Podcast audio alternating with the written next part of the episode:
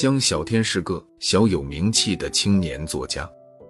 那天，他突发奇想，何不当个枪手作家？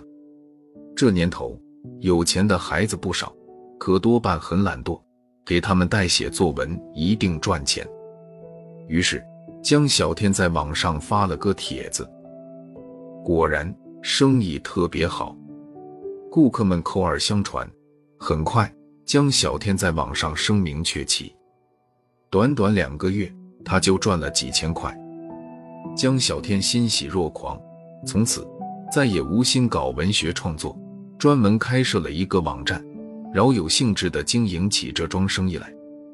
一年后，有个网名叫安徒生的人加他的 QQ，安徒生很有礼貌地问：“听说你是位很有名的枪手作家，能帮我改一篇作文吗？”江小天傲慢地说。没问题，不管什么文体，我都信手拈来。安徒生打字很慢，过了好久才说：“可是我这篇要求有点特殊。”江小天哈哈大笑，在 QQ 上贴了很多作文比赛的奖状。瞧，这都是我为顾客赢得的荣誉，你还不放心吗？安徒生沉默片刻，说：“那好。”你把这篇作文往差里改。江小天懵了，什么？往差里改？安徒生问。怎么，你改不了吗？江小天突然来了兴致，他还从没接过这样的生意。他匆匆回答：“我当然能改。”很快，安徒生将作文传了过来。这是一篇低年级的小学作文。题目是我的梦想。江小天读了一遍，感觉还不错。真搞不懂，安徒生为什么要将这么好的文章往差里改呢？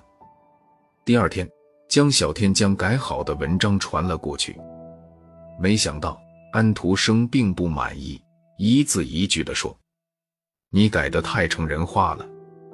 别忘了，你要站在一个三年级小学生的角度去写。”江小天又读了一遍，果然安徒生说的很有道理。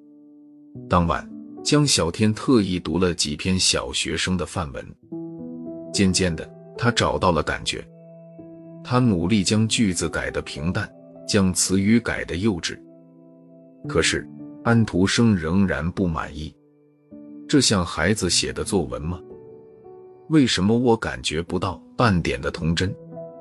江小天觉得很尴尬。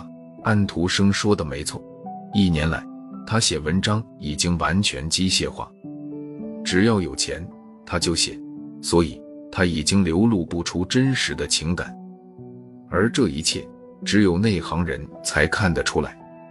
江小天有点怀疑安徒生的身份，可是作为枪手作家，他不能随便询问顾客的隐私，这是行规。江小天决定去乡间寻找灵感。当天，他独自骑着自行车踏青，骑得累了，便闭上眼睛，赤足躺在草地上。久违的青草芳香让他陶醉，童年的记忆一下子涌上心头。他记得小时候，自己常常把卖火柴的小女孩错写成买火柴的小女孩。他写作文从来不分段。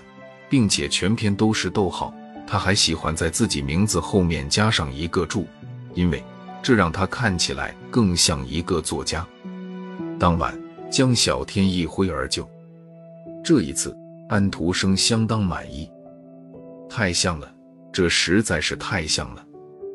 对方不停地重复着这句话，江小天长舒了口气。钱货两清后，江小天就将这事忘了。半个月后，江小天突然收到一个邮包，他打开一看，里面竟然是一本泛黄的作文簿，封面上写着三个歪歪斜斜的铅笔字：“江小天。”天哪，这居然是我小学三年级的作文簿！江小天简直不敢相信自己的眼睛，他小心翼翼地翻开第一页，一篇标题为“我的梦想”的作文映入眼帘。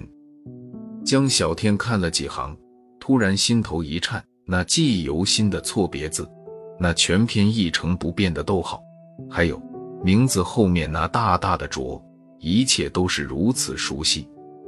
文章的末尾是老师用红笔写的评语：“我喜欢你的文字，纯真无邪，富有想象力，充满了朝气，让老师仿佛回到了自己的童年。老师希望你能永远保持这份童真。”刹那间。江小天有些哽咽，原来安徒生就是他的小学启蒙老师。如今他早已白发苍苍，江小天难以想象他是怎样戴着眼镜费力地敲打键盘，而这一切只是为了让他迷途知返。江小天流着泪，轻声朗读着作文的最后一段：“我的梦想是将来成为中国的安徒生。”我要像他一样，给孩子们描绘最美丽的童话世界。第二天，江小天便将网站的名字改成了安徒生网，在网站首页印着一行醒目的文字：“本网站免费指导写作，欢迎广大中小学生光临。”很快，江小天的安徒生网创下上万次的点击率，他的名气更响了。